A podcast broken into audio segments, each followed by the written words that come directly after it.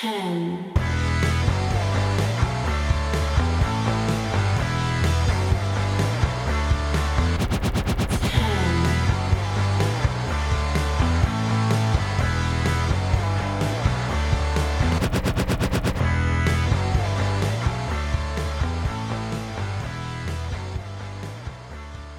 Hello, my name is Matt Mayer, aka Imp, and this is LOP Radio on YouTube, on Spreaker, on iTunes 5 star review, on Spotify, Google Podcasts, iHeartRadio, wherever you get your podcast feeds, and of course on lawsofpain.net. And this week we're looking back at this time last year and Royal Rumble 2019. 12 months on, how does the show stand up? A Rumble that, quite frankly, was part of a top notch run to WrestleMania for WWE, but one followed by a, to put it PG, wibbly wobbly year. But yes, the Royal Rumble 2019 how does it stand up one year later? Looking at the winners, the Rumbles themselves, the matches in between. This might be a bit of a shorter podcast given that it's got a natural structure, which is rare for Imp. Going into 2020, WWE is in a very interesting place where the Rumbles they don't feel super predictable. And I wrote in my column last Saturday, I wrote about how looking at the men's Rumble in particular, I can really only see one winner.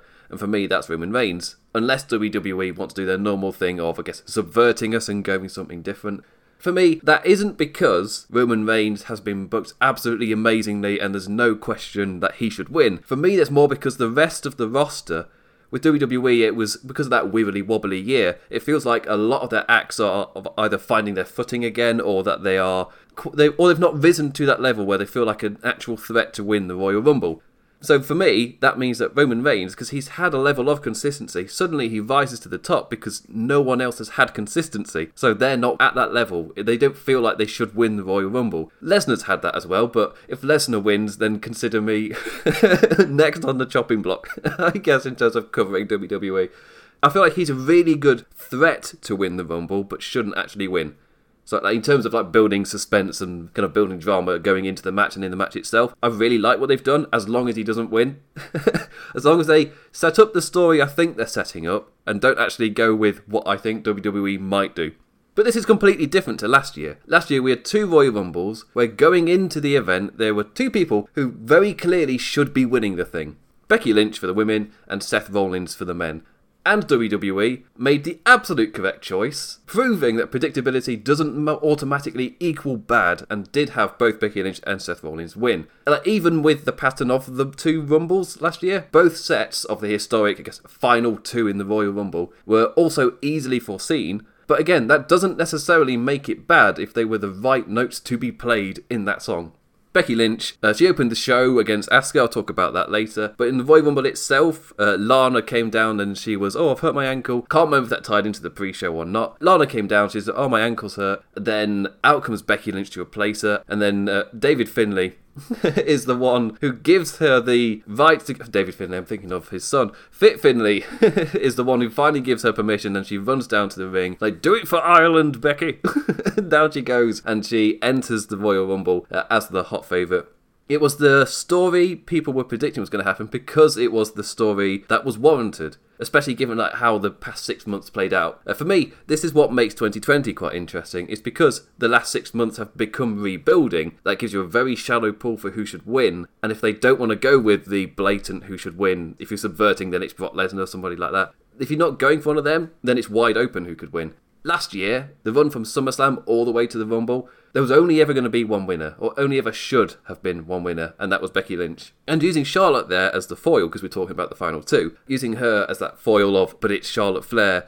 Like she's the favourite going into the women's match in 2020. That sense was there. It's the you hear you hear it quite a lot on Twitter. Just the sense of, of Charlotte, she's pushed down her throat, she's over pushed, she's always there. You've always got to get Charlotte in. You've always got to get her over.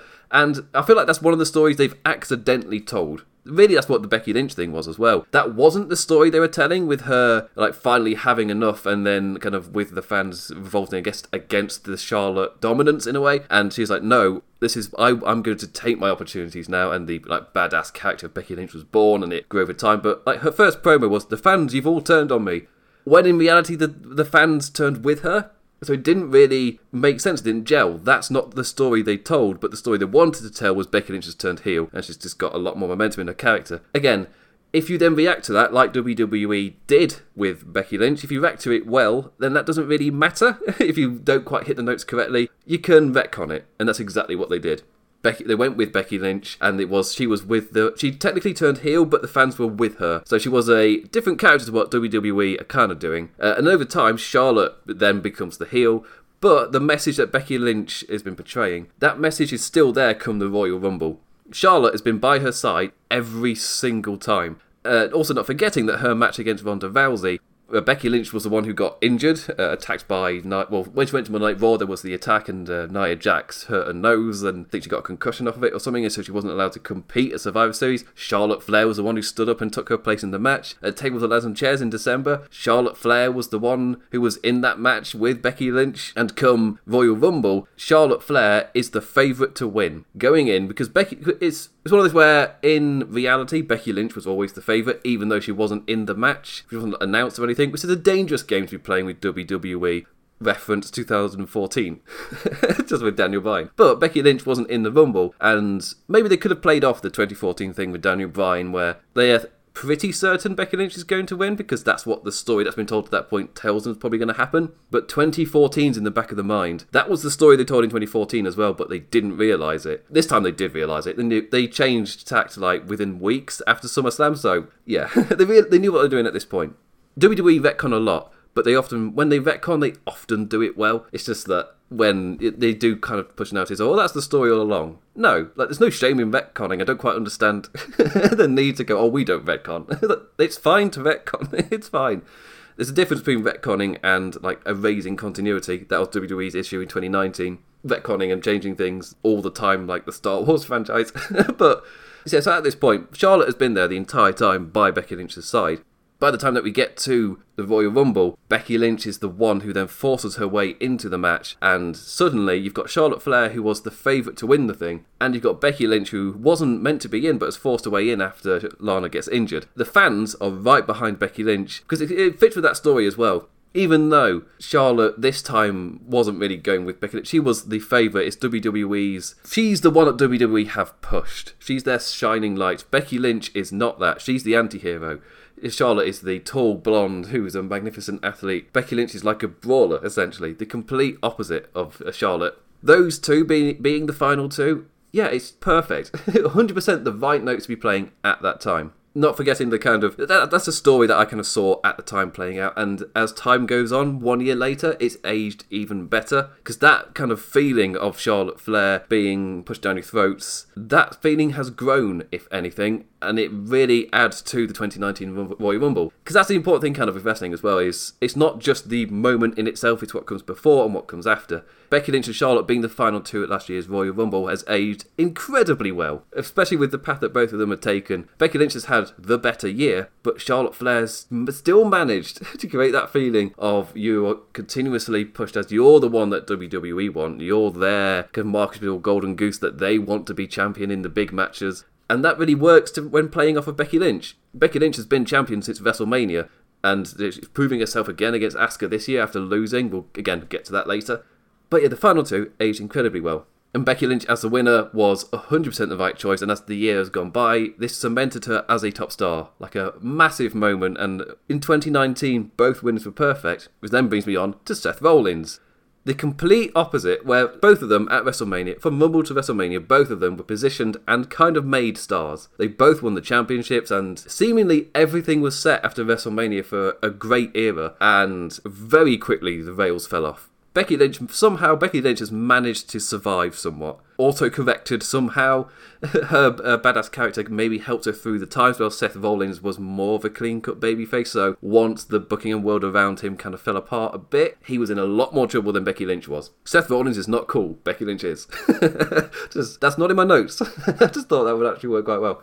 But yeah, so at the time in 2019, Seth Rollins was on a hot streak. He'd had an amazing 2018. The incredible run with the Intercontinental Championship really established him. He became Mr. Monday Night Raw, the workhorse of the Monday Night division. And Seth Rollins, with Roman Reigns gone as well, Seth Rollins was positioned as the top guy. At the time, he was feuding with Dean Ambrose, positioned as a major storyline. But again, the kind of story they did with it didn't work. The way they played it out didn't work. It very quickly went into you people territory for Ambrose when there was genuine emotion and stuff to use. No, just just use the same generic lines as always, and it died pretty quickly. TLC match kind of took away a lot of its momentum, but it positioned Seth Rollins as a top guy. So in terms of like the long-term picture in terms of WrestleMania, it did exactly what it needed to do. The feud itself may not have been quality, but the outcome was exactly what they wanted. Seth Rollins is now a top guy going into the Royal Rumble. He feels like the only choice to win, especially as, again, because Roman Reigns got injured, WWE once again reverted to Brock Lesnar. So going into WrestleMania, it's five years since Brock Lesnar's been dominant in WWE, it's four years since Brock Lesnar's peak, and he's still on top. Nothing's progressed. They keep reverting back to Brock Lesnar, and Seth Rollins drives that home. He does he does the same. You'll never hear promos, but there's a lot more weight to it because it's been four years now. As in, this is getting a bit silly. You're gonna have to move on at some point. Or they don't because Saudi Arabia wants him as champion, seemingly. He's champion every time they go to Saudi Arabia. I'm not ruling that out as coincidence because it happened too much. But they keep reverting back to Brock Lesnar. It could be coincidence. So they keep reverting back to Brock Lesnar, and Seth Rollins plays off of that story. And in terms of him winning the Royal Rumble, that he's the workhorse versus the person who is never there. And he's the kind of the lazy champion who will turn up when he wants, he'll put in the effort, kind of if he wants to. It really, really works. and Seth Rollins was the perfect antagonist for that. It's just a shame of like we're back one year later and we're in the exact same spot again. Like they've nothing has changed fantastic. Which is why it's a little bit worrying that Brock Lesnar might win and he got Lesnar versus The Fiend to unify the titles in a big Beast versus Beast match, maybe. That's why I'm going for Roman Reigns. Keep the stuff separate. I don't know if WWE has a plan really, or if they've kind of got ideas, but that kind of adds to this year's Royal Rumble instead of taking it away weirdly, it keeps it unpredictable. even though I'm pretty certain Roman Reigns is the only choice, it keeps it unpredictable because of Brock Lesnar. But last year, that's so that's kind of what happened afterwards. Like we went back to Brock Lesnar again, which took away a lot of Seth Rollins' thunder. So, like one year later, his win does not feel as significant as an amazing moment. Uh, Becky Lynch's has stood the test of time because the whole year it did establish her as a top star and it really, really worked. Seth Rollins' run was marred. to put it lightly, it was marred. The world fell apart and he was like the biggest victim. His immediate feud after WrestleMania against Baron Corbin was absolutely crapped on. WWE pay per views were drawing half arenas, drawing like record lows for pay per views in certain cities. It was like his numbers were not good. His main events as well were getting booed out of the arena. So his championship run fell flat. They had Brock Lesnar cash in money in the bank, become champion. Seth Rollins wins and becomes champion again. So he uh, at SummerSlam they've redone it, they've re-established him. Right, we've had a wobbly summer, but we can redo it. Then Hell in a Cell happens. Seth Rollins' babyface run is dead. that is him gone, and now he's a massive heel going into 2020. So his big babyface moment, it doesn't feel as momentous as Becky Lynch's does, but the, in the time it did. So coming back to it now, is a little bit odd, where Seth Rollins clearly was the right choice at the time, but now it's a little bit questionable. Like it's a little bit not questionable. It's a little bit. It doesn't stand the test of time as well because of what happened afterwards. It doesn't feel as long term significant as Becky Lynch's does, even if the match itself it was 100% the right choice. So yeah, Royal Rumble winners. I would give it again A plus, two thumbs up for the actual winners. The Rumble show itself was great. The run to WrestleMania for both of them was great. So the immediate runs were done really well. Well, Becky Lynch's became so convoluted it was a joke but I enjoyed it. it was nonsense. I would never, with, the uh, Laws of Pain Awards, it was rated as or ranked as like the third best feud of the year, and I'm like, no, it was the writing for it from week to week was awful. it was really bad, but they seemed to nail it on pay per views, and it did what it needed to. Essentially, I enjoyed it, but I would never rank it as a top five feud. Just, it was important. It was a momentous moment, but it wasn't well written. like no. Uh, but anyway, Becky Lynch's uh, Royal Rumble winner stood the test of time. Seth Rollins was right in the moment, but the year that followed afterwards has took quite a bit away from it which sucks because again, out on the night, both of them were 100% the right choice. As I smash my spacebar button, both of them were 100% the right choice. But test of time, the w- women's winner stands a little bit better. But as for the Royal Rumbles themselves, measuring up to other Royal Rumble matches of the past, both of last year's offerings suffer a bit from pacing. Uh, the women's match feels like it takes an age to kick into gear, with the blonde entrant after blonde entrant at the start. It's quite, you know, it's a little bit of a laugh. it takes quite a while for somebody who's not blonde to enter the Royal Rumble. But then it kind of it doesn't really feel like it reaches the level of any of their stars at the time getting in until Charlotte Flair, like 13, I think it was. Then you get a few more, but then it starts to build and build and build. Uh, Ember Moon got a good showing, but she was like the biggest star in it for a little while. You got quite a few NXT names coming in. and Rhea, Rhea Ripley, who is now a megastar really in NXT. But can you call it a megastar in NXT? She's killing it in NXT. But at the time, she was in NXT UK, so wasn't really getting that spotlight. Uh, Kacy Catanzaro, uh, her amazing, amazing chemistry between those two. Catanzaro come off the Mae Young Classic the year prior and really, really impressed. And her and Rhea Ripley on the NXT circuit had really gelled. So yeah, put it in the Rumble. Yeah, A plus. Xia Li got a Royal Rumble debut. Uh, Lacey Evans, who if I, I can't remember if Lacey Evans was part of the four that got called up because there were so many resets last year. I can't remember which reset or We Promised to Be Better moment she was in. I want to say it was the first one with like Nikki Cross and Heavy Machinery and EC3. I want to say she was the fourth one. but because we had one, like not like the Royal Rumble, we had the other one with Aleister Black, Ricochet, Tommaso Ciampa, Johnny Gargano.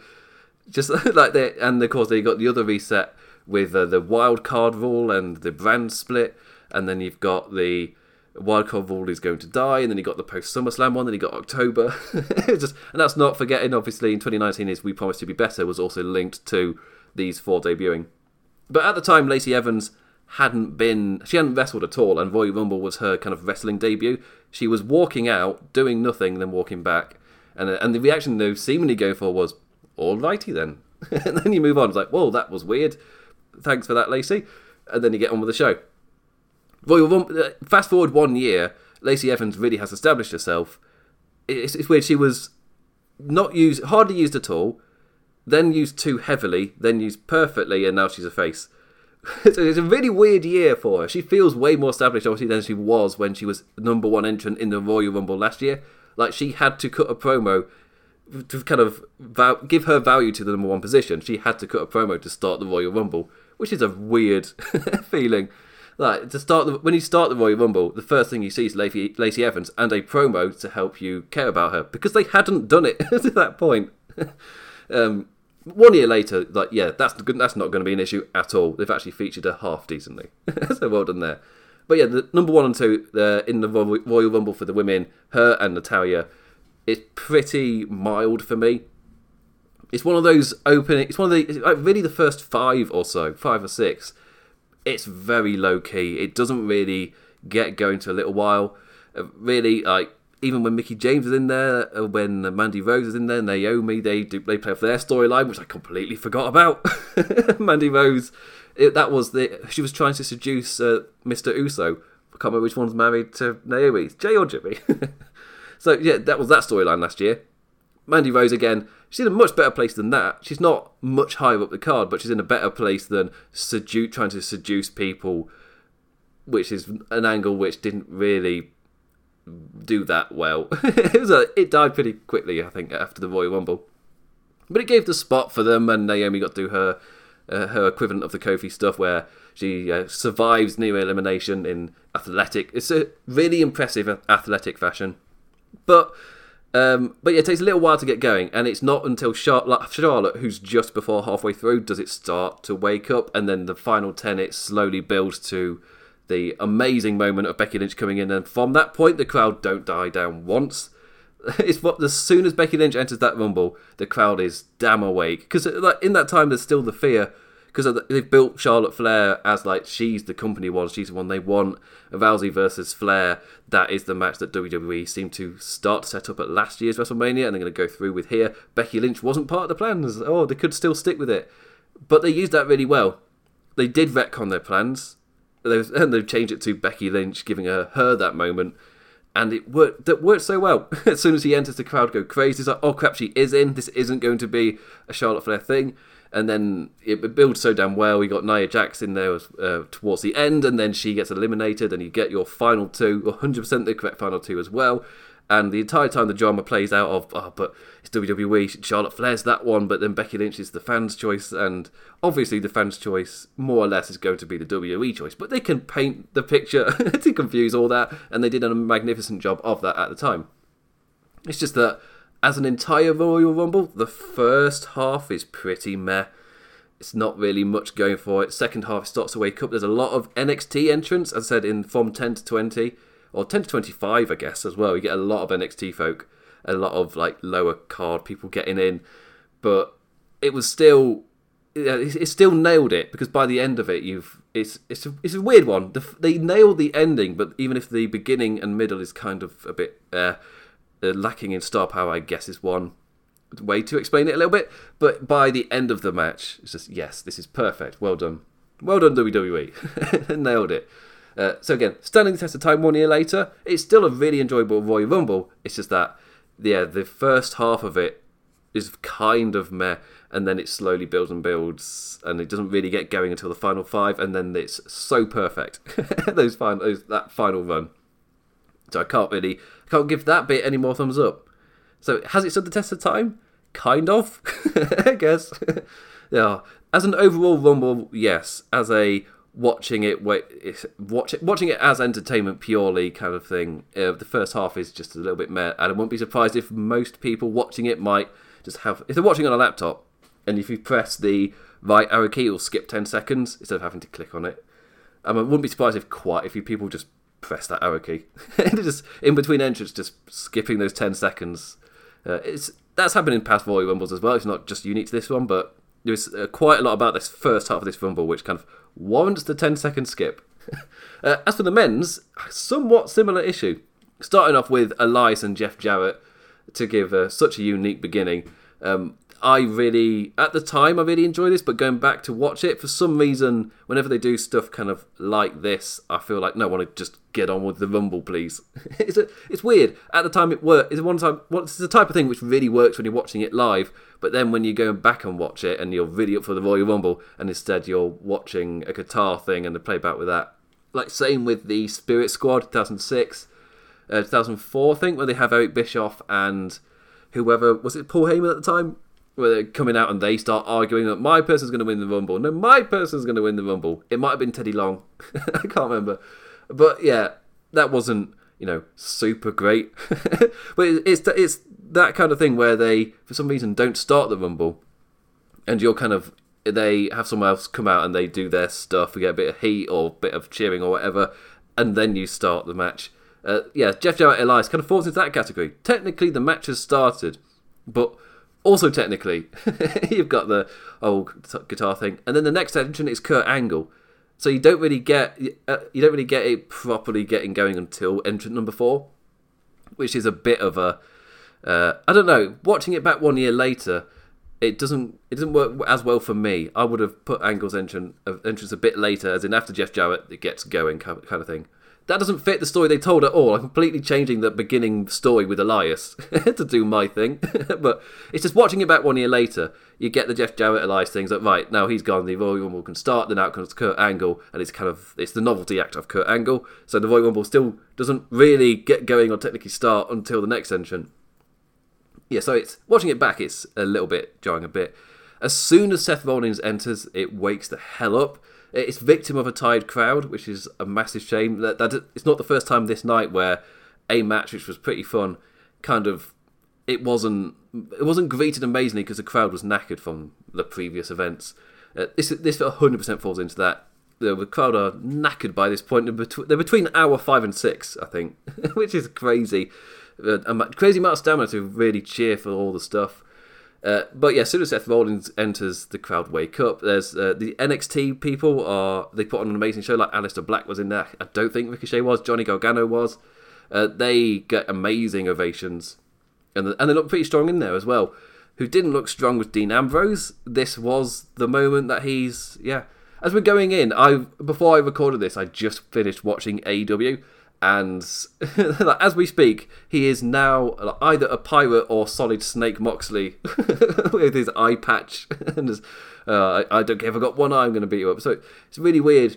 Fast forward one year to see what Moxley was doing this time last year. It's really bad promos, but also at the same time, he is still got that momentum from the Seth Rollins feud. It's weird. The it's not been met well, but the fan acceptance of him being the heel is still there. It's it's a weird midway point. As in, this is his death though. The fashion in which he gets eliminated, they really pushed Andrade in this match. He was kind of victim to that, and yeah, down uh, away goes Dean Ambrose in very quiet fashion. Really, his and his elimination really wasn't made that big a deal of. The other weird thing is this is just a few weeks before the Kofi push. The, so it's really weird watching it back. You remember the Kofi Kingston run to WrestleMania, then you go back and watch the Rumble. He's he's just doing New Day things, and there's no hint of a push whatsoever. Which, of course, it was like on the night. Obviously, Mustafa Ali was unable to wrestle, but uh, and then in, in jumps Kofi Kingston, which means when you go back to the Royal Rumble, there's no hint of it. it's really weird to watch it back they're just like, oh yeah, Kofi Kingston is he's going to do the Kofi spot, but that's pretty much it. Really, it's fun New Day stuff. Um, Big E doesn't really get much of a look. It's the biggest shame I think. Really, is Royal Rumble feels like it'd be a perfect opportunity to have one of the New Day have an impressive run, but it was a running theme of unfortunately in the Royal Rumble, if you were a black man, you got eliminated pretty damn quickly. It's a running theme. Uh, Rich Latter picked that up. just watching it, it's just like ah, yeah, there's not a great run really in the men's Royal Rumble this last year, but um, obviously soon after that, it, Kofi is immediately relevant. So it's, it's, an interesting watch. This is moments before Kofi Kingston gets his massive moment or his massive run for WrestleMania. But at this point, he's still just doing New Day things. And if I'm right, the New Day spot, the Kofi spot didn't quite go to plan. It didn't quite work. So they're trying to be like, yay, we did it. And the crowd don't really react to it. Because it's like, oh, I don't just it's not quite worked, so they're not quite pulled it off. Uh, I I think whatever if they had done it, it would have been impressive, but they didn't. it was a little bit sloppy, uh, which is a shame because Kofi normally pulls off really complicated stuff or really technically difficult athleticism. Uh, just on this occasion, he mucked it up. If you do it every year, the odds are on one occasion you might not nail it. I'm not gonna go crazy on that. It's like, yeah, it's wrestling sometimes you try something ambitious and it doesn't quite work. You might have nailed it in training or in practice, and when you go out to actually do it, you just you just muck it up a little bit, like a fraction off, and suddenly you're slipping. Yeah, it happens. it's wrestling. Um, but yeah, overall, overall, it's another rumble where outside of the main, I guess outside of the biggest contenders, it's pretty filler. You got again. It's a just like the women's. This is really the first year where a lot, all of the surprises were pretty much NXT guys. Uh, men's was a little bit different because you got uh, Kurt Angle and Jeff Jarrett to start off the thing, but as the match went on, it really was just NXT guys as they were the surprises. And they've not got the big. They got a much bigger audience now. Obviously, I'm assuming the NXT pops this time will be a little bit more significant, given that on USA more people know who these guys are. But at the time, they were kind of quiet ovations, whilst the hardcore fans in the arena they bloody well knew, and they would pop for them like, "Oh yeah, this is awesome." But because at the time Johnny Gargano was ma- massively over, but also at the time they didn't really. A lot of people who were main roster fans or didn't have the network, they wouldn't know. But still, it's it kind of similar to the women's. The middle portion starts to slow down a little bit, and then the last 20 starts to kick into last 10 it starts to kick into gear. Last 10 after 20 is what I was trying to say. It starts to kick into gear. There's one thing in particular that already has not aged well, uh, and that's the Nia Jax spot. Uh, WWE's intergender wrestling tease died immediate death. The biggest, this was the second, well, I guess this would be the biggest moment of it with Nia Jax coming in and then like Randy Orton hitting an RKO, Dolph Ziggler a super kick, uh, and eventually gets eliminated. Uh, but that, yeah, so this was kind of its peak, and then you had the teasing of her and Dean Ambrose having a feud, and I was thinking, oh, this might be Dean Ambrose kind of parting thing to give intergender wrestling a go. They did it on the house circuit. Uh, it immediately died a death. Dean Ambrose left shortly after. He wasn't on WrestleMania. He got paid 50 bucks for the Goodbye Shield tour. Uh, yeah, and the intergender wrestling tease died with it, which it, it really it kind of it dampens the rumble because there's kind of two things that, like the winner himself the year that happened just kind of made his win feel less significant in the moment it's great it's 100% the right choice but again one year later and Nia Jax kind of puts a whole dampener on the thing on the whole match. And with what, uh, of course, it was like, oh, this might be a, a tease for the future. What's going to happen here? One year later, it got immediately killed. So not only does it kind of put a bit of a dampener on the match, but it also has not stood the test of time. And like just like the uh, augmented reality stuff with the CGI graphics, they don't look great now. They're going to age horribly in like five years, especially with next gen coming out for the consoles, PlayStation Five and Xbox. I can't remember what it's called, Xbox Series X or something. I feel so sorry for parents. These names are becoming so similar for Xbox. But with with the next gen coming, up up with it comes the next generation of graphics and the kind of level people expect from those graphics. Like the augmented reality that WWE use within this year is going to be shifted right back into being dated. it's just they don't look good now. Never mind in a few years. It's going to age horribly. But the Nia Jax thing, that really has not aged well within a year. Like, just not a. Like, if you're thinking about intergender wrestling stuff, like, I agree with the. Like, they set it up on television Dean Ambrose, that's a bit of a tease, but they properly tested it on the house circuit. I find it weird they did that after this. You know, if you're thinking of doing this and thinking it might be a possibility, I would have done it the other way around, like test the house circuit stuff, see the response before doing it, because uh, it's quite a it's quite a kind of a shift, I, shifting of an idea in the Royal Rumble to have uh, Nia Jax be the one who really, who is like she's the one who uh, I think she attacked R-Truth and uh, she's the kind of the big force at the end of the match.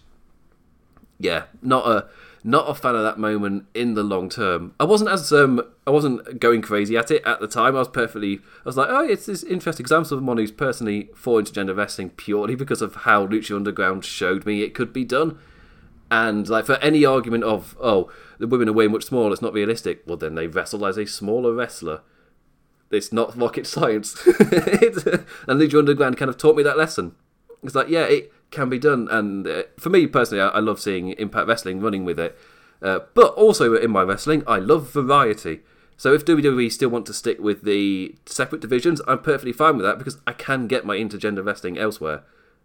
So, so wrestling is full of variety right now. So I don't need WWE to do it. Like the indie scene is normally the tones they set quite often will be played out in the future of the mainstream. So I wouldn't be surprised if it's like within the next decade or so we do get intergender wrestling on the main stage. But we're not at that point yet. And if anything, we AEW first, really. But we're not at that point yet. Because again, the indie scene of the mid noughties didn't really happen until the like five, six years down the line when we're getting all of our Samoa Joes, AJ Styles, and whatnot on WWE. That's like a decade after they were killing it in TNA. Wouldn't be surprised if it's the same here. But it's a tease that really does hasn't aged well within now because they've immediately killed it. It's a really odd thing to do. It takes a lot of the momentum away from the Rumble, so they essentially have to build it back up. They built it back up well, but the crowd was knackered. so, not, if you go by the crowd noise, you couldn't really tell, but just watching it uh, at home, the momentum of the actual story they're telling, it flows really. It, it flows really well after they get rid of Nia. The crowd pops and they build from there really well. The final two are Strowman and Rollins.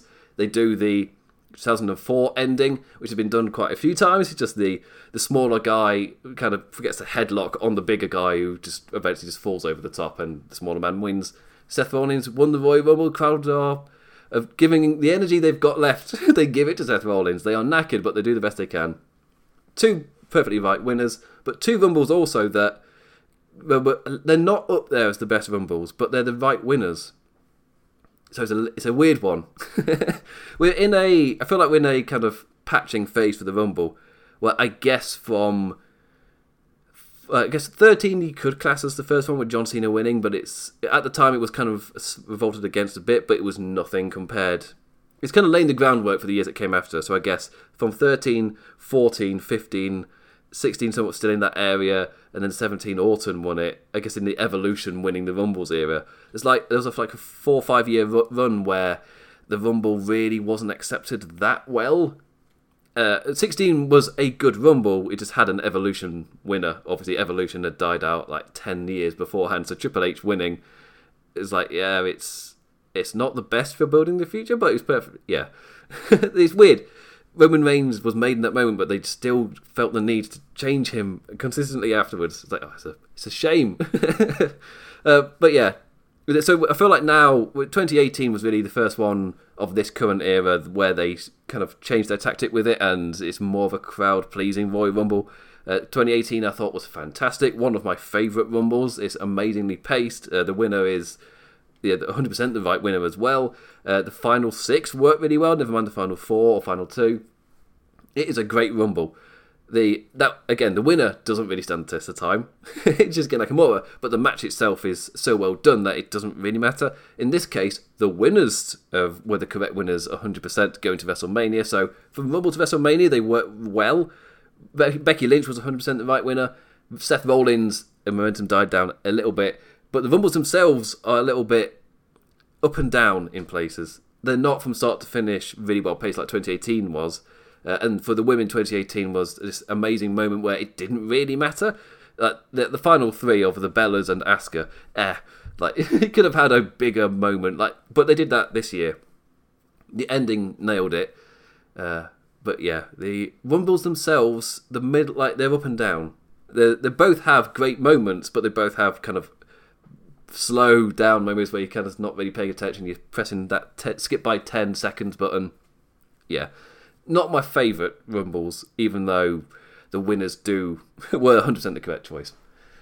So quickly before we end off, there were the matches in between. How well have they aged? I, am not really going to talk. I'm not going to talk about the tag matches. I'm specifically going to talk about the main ones, the four biggest ones, the two women's belts and the two world titles. So I'll be talking about the women. So first, Lynch versus Asuka. An absolutely amazing opener. 100% when you go back and watch it. Still amazing. Still really, really good. Uh, and Lynch in defeat is absolutely destroyed. Asuka set up as this ultimate boss. Like immediately after this, though, Asuka's completely forgotten. Like she is the casualty of the women main eventing WrestleMania, which kind of sucks. Asuka was built as this final boss, and then of course the final boss actually became Ronda Rousey. To be fair, Ronda Rousey was also set up as this final boss for WrestleMania. Becky Lynch was always going to face Ronda Rousey, so yeah, really set up two dominant champions on this show, but long term they only used one of them, which is a shame. But this uh, opening match for the show, Lynch vs Asuka, bloody brilliant. yes, sometimes in Royal Rumble you want to skip to the Rumbles themselves, but on this one, like no, the the title matches are bloody great. So Lynch vs Asuka, one hundred percent. There's no real need to skip to the Rumbles unless you're doing a mass decade rewatch or mass Rumble rewatch of all the Rumbles. But yeah, Lynch vs Asuka, 100% stands the test of time. Sets up the stories really, really well. Shame about Asuka. Uh, like afterwards, uh, Rousey versus Banks, somewhat similar, but uh, like obviously at the time, Sasha Banks and Bayley were going to be used to set up the women's tag team division, and they did do that. And it's a bit of a shame that it, for them in particular, didn't quite work out. But long term, we've got Asuka and Kairi Sane and the Kabuki Warriors and the women's tag team titles main event at TLC, and they feel relevant now. It was it was a long time though. it took half a, over half a year to establish that. Part of me is kind of like I understand why, even though it's not a good reason. As in, the reason is they were so all over the place. Like the time to uh, time to give any attention to the women's tag team titles wasn't going to be there because they were struggling with everything else as well. So I can understand why. And then once they're more stabilised, the women's tag team title stuff become relevant. So yeah. So going into 2020, it's an odd one. So Rousey, Rousey versus Banks. Ronda Rousey's run to WrestleMania was fantastic.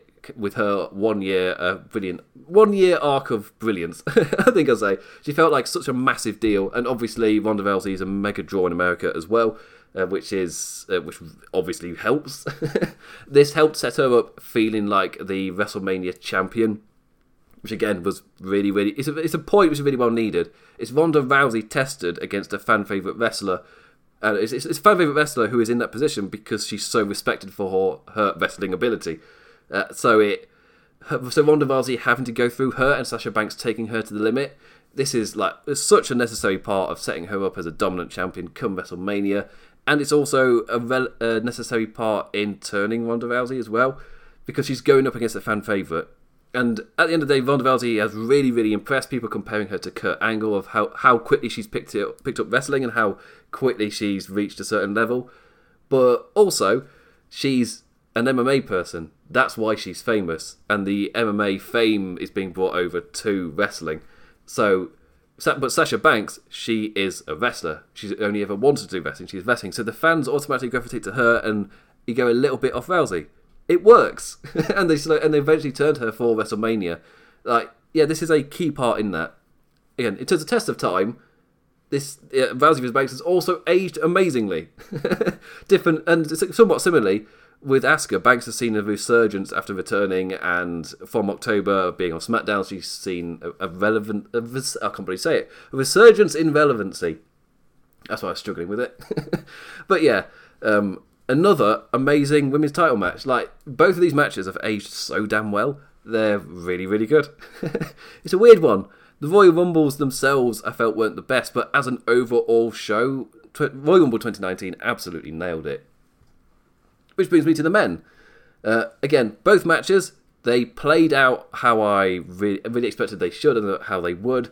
Uh, Bryan versus Styles had the unlucky task of going on after Lynch winning the Royal Rumble. The crowd were quiet as hell for Bryan versus Styles, which is a shame because it was a really. It was Bryan versus Styles. It was technically fantastic, and the ending sequence and counters were exactly what ex- you'd expect from those two. It's got the surprise debut of Eric Rowan with the recycling logo in his name. it's his return, and he debuts alongside uh, Daniel Bryan. So this was the show that that happened in, and Daniel Bryan was on an amazing streak, and obviously he was about to enter one of the best WrestleMania kind of storylines and runs that WWE done in such a long time. Uh, yeah, it, it, felt a bit uh, F for Styles, but Daniel Bryan was on such a hot run that it it's weird he stands the test of time, but the match is just a bit quiet. It's just a little bit. Uh, uh, it's it's an odd one. It comes after the women's rumble, so there's not really too much to say about it. And it was a few that had kind of this should be the final note. Weirdly, for how it felt like for two guys with such a respected caliber, and the feeling was, I hope this is kind of the last showing between them. It's like, oh, how how did you do this? I love these guys. Uh, but Lesnar versus Balor, bloody brilliant. Uh, Brock Lesnar brings it when he goes against these smaller guys that make him look like look like an absolute beast. Finn Balor did just that, and also Finn Balor, he felt he did, did WWE really convinced me that Finn Balor could possibly win.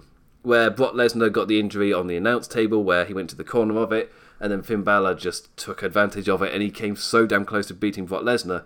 Brock Lesnar didn't beat Finn Balor. Brock Lesnar survived, and I love that story. It made him look vulnerable and that set up Seth Rollins at come WrestleMania, like months down the line. So yeah, this show, it for me, this show kind of uh, the, the thing that really impressed me with this show was it showed the plans for the future. It, it very clearly defined the road we were about to go down, and from a Royal Rumble, that is really what I look for. And but like really, 2019, that is something 2019 has severely lacked. Is like direction and a, a long-term point to aim for. 2019 has suffered uh, in the moment, and he they can't really see, and he can't see the forest for the trees. It's just it's really difficult. But Royal Rumble 2019, they defined the directions. They went, "This is the story we're going to tell you. Uh, we are going to tell these stories, and we're going to start setting them up now." And they, that's exactly what the show did. Uh, Lesnar versus Balor stands the test time a bit better than Bryan Styles because the crowd is awake for it, the crowd is up for it, and Finn and the, pay, and the pace of it is so quick as well. A Finn Balor being on top for as long as he was, like people would never have predicted that. Of course, he goes to Suplex City, but he comes so close to beating Lesnar.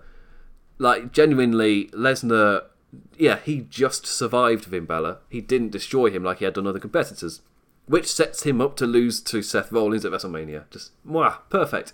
yes. And I guess similar to Bryan and Styles, like Daniel Bryan needed out Roman to come out and save him, so that again could save up hit because that, that, can set up him losing at WrestleMania. Uh, uh, Sasha Banks taking Ronda Rousey to the limit, and of course we've dealt with and with Lynch Asuka that war set up Becky Lynch and they did Asuka, but stuff was set up on this Royal Rumble, and then they played, they went down that road. Just yeah, I in terms of this show overall, this Royal Rumble 100% stands the test of time. The rumbles themselves fall down a little bit, which is like, I'm assuming for the majority of people, they choose, they will watch the Royal Rumbles again, and when they say they watch the Royal Rumble, they mean the Royal Rumble matches. But on 2019, the show around it was great. It's an odd one.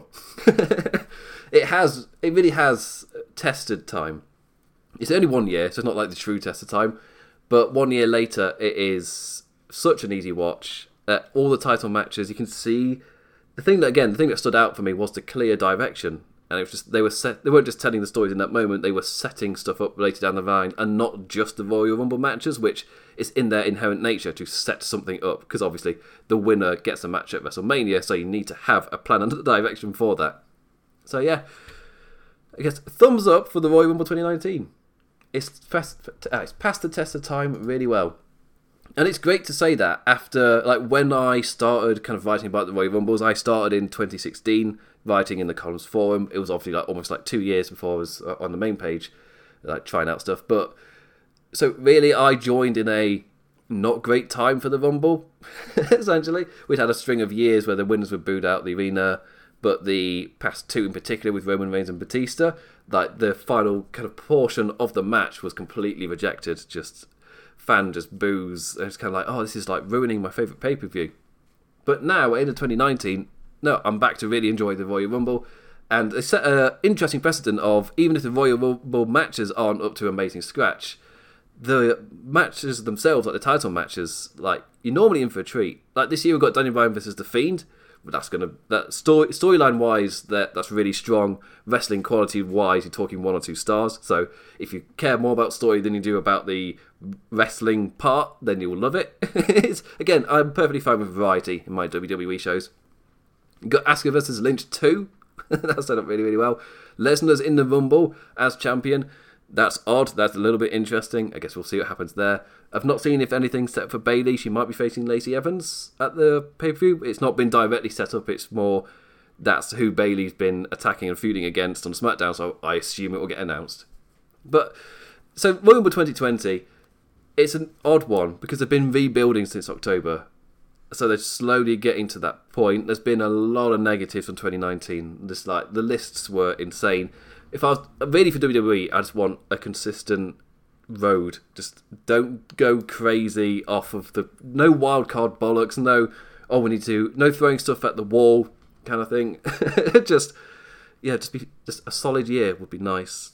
Like, even overall, doesn't have to be every week. Just a solid year for WWE, and that starts at the Royal Rumble. Uh, a road of which I've said you know, a couple of possibilities, but I only really see one definite one that's been set up. They can use the Royal Rumble to set something up because I'd argue Shinsuke Nakamura wasn't the number one choice guy to win the 2018 Royal Rumble, but you can use the favourite to set up the actual winner. Uh, also, I feel like it's been, it's been five years since Roman Reigns won his one and only Royal Rumble. And given the landscape of everything else in WWE, he feels the most consistent character, so I kind of feel like he should be winning. But again, uh, who knows? He could be getting Roman Reigns, Baron Corbin at WrestleMania. That's a feud that never ends, for all I know. uh, anyway, that brings me to the end of the show. Uh, if you've gone back to watch Royal Rumble 2019, what did you think? Or you can go back and watch it now and tell me uh, how you feel like it stands the test of time one year on. Uh, the Royal Rumble itself is next Sunday, so next week will be my preview show for it. Yeah, you can follow me on Twitter at the Damn Cat to get my thoughts as I'm doing stuff. Uh, I'll have my weekly column reviewing the week of uh, US wrestling up on uh, the lawsofpain.net uh, at some point on Saturday. That's like 4,000 words or so on the past week of Raw, NXT, AEW, and SmackDown. I'll get my words up on there. Uh, follow, yeah, follow me on Twitter at the Damn Cat. I'm also working hard on the YouTube side, so obviously that means right now you're not seeing anything because I'm editing. and editing takes time. so, as in editing good with effort takes time. So that's what I'm kind of doing at the moment. Uh, so yeah, so keeping to keeping uh, subscribe to Laws of Pain on YouTube. Most of you listen to this on YouTube now since we've made the move as well. So I know some of you already are subscribed. So thanks for that. anyway, with that, I will end the show. Uh, I'll now plug all the other shows here on Laws of Pain and then bid you adieu. So. Uh, this week we were, we didn't have a Dynamite After Dark as Gemma and Jeff were fortunately unable to do it. Just not a great week for them. But they were able earlier to pump out Kingdom of Honor. That is also on YouTube, so you want to listen to Kingdom of Honor. Uh, Fridays is Mav Plan and Mazza with the right side of the pond. Uh, they've recorded their final episode. I don't know if that's this week or if that's to come, and they've recorded them to then pump out. I should have asked before recording this show. Uh, Saturdays is reserved for all elite wrestling stuff. Uh, Sundays again reserved for like aftershocks or specials and things. last week we had the uh, Laws of Pain Awards announcement special where, with myself and Sir Sam. So if you want to go listen to that mega Lord of the Rings length show. uh, Mondays is normally Kingdom of Honor with Jam and his friend Jeff. Uh, Tuesdays, Global Revolution. Wednesdays, planned sports entertainment is dead, which is also coming to an end soon. Lots of changes happening, um, not just Laws of Pain Radio, but on lawsofpain.net itself. so, well, somebody who interacts with all these people, it's it's weird. uh, uh, plan is currently going through Royal Rumble stuff with uh, Mavericks of past Rumble matches, so interesting listens for the time if you want to get hyped for the Rumble. And then next Thursday, you got me previewing the Royal Rumble 2020. We'll see how it goes. I it's the Royal Rumble. I'm always excited for the Rumble. It doesn't really matter how the year has gone. I'll always be excited for the Rumble. And with that, I say thank you for listening to this show. Subscribe to us on YouTube. Follow us on the Twitters, on all whatever podcast app you're listening for. iTunes five star review. all that stuff really helps us out. And with that, I bid you adieu. Adios. Ten.